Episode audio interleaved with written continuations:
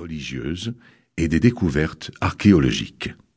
Ces religions font partie d'une histoire extrêmement riche, mais aussi infiniment complexe à cause des multitudes de tribus ou de groupes ethniques en présence. Certains se sont tour à tour alliés ou combattus, d'autres se sont soumis ou révoltés après avoir été conquis, et des vainqueurs ont aussi appris des vaincus. Toutes ces croyances sont par conséquent marquées par leur histoire. Le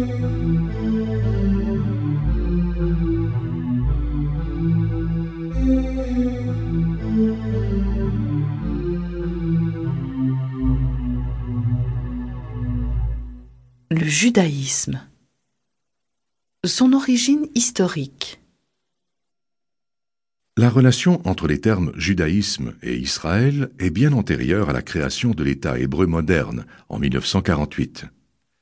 Selon les historiens et les archéologues, le mot Israël apparaît pour la première fois sur une stèle érigée par un pharaon d'Égypte, Mémepta, qui a régné entre 3185 et 3174 avant le présent.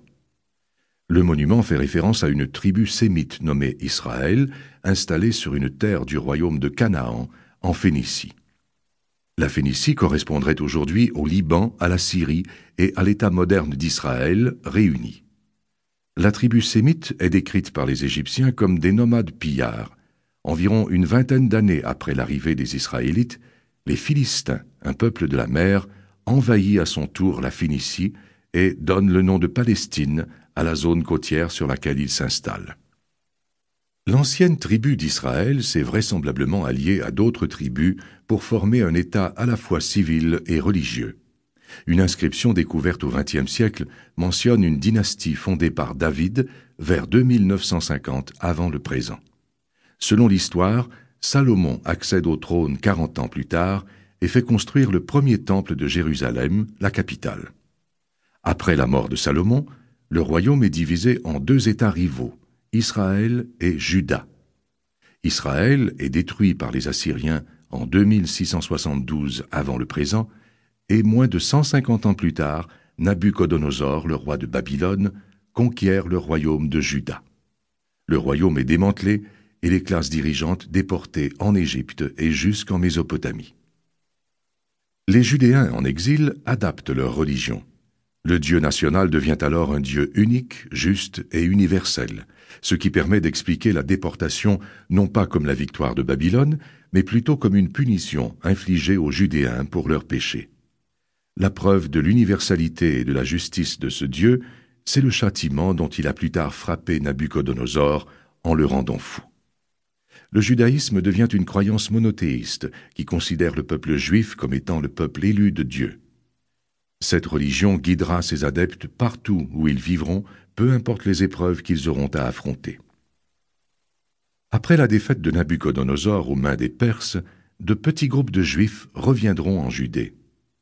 C'est toutefois dans les communautés de la diaspora que la loi religieuse et la loi communale seront réunies en une seule loi sous la conduite d'Ezra et Néhémie, d'anciens exilés. Plus tard, avec les conquêtes d'Alexandre le Grand, la Judée tombe sous la domination grecque avant d'être finalement conquise par les Romains en 2013 avant le présent. Hérode, le fondateur d'une dynastie juive, a d'abord gouverné au nom des Romains, qui ont par la suite évincé son fils, un tyran, pour reprendre eux-mêmes le pouvoir en l'an 6 de notre ère. À partir de cette date, les préfets romains gouvernent la Judée et deux révoltes juives seront écrasées. Lors de la seconde révolte en 70 de notre ère, Jérusalem est conquise, le temple à nouveau détruit et les Juifs bannis de la ville. La solidarité du peuple juif dans le malheur n'a toutefois pas empêché les divergences d'opinion et au fil du temps, de nombreux groupes religieux se sont formés à l'intérieur de la communauté. Les mieux connus sont les Sadducéens, les Zélotes, les Esséniens, les pharisiens et les partisans de Jésus. Les Sadducéens formaient le parti des grands prêtres. Les Zélotes, du grec fanatique, s'opposaient farouchement aux Romains. Les Esséniens vivaient à l'écart de la société, ce sont eux qui auraient caché les manuscrits de la mer morte à Kouram lors de la première guerre contre les Juifs. Cette hypothèse, retenue depuis 1956, semblait confirmée. Elle est aujourd'hui rejetée par une partie de la communauté scientifique, dont les deux archéologues.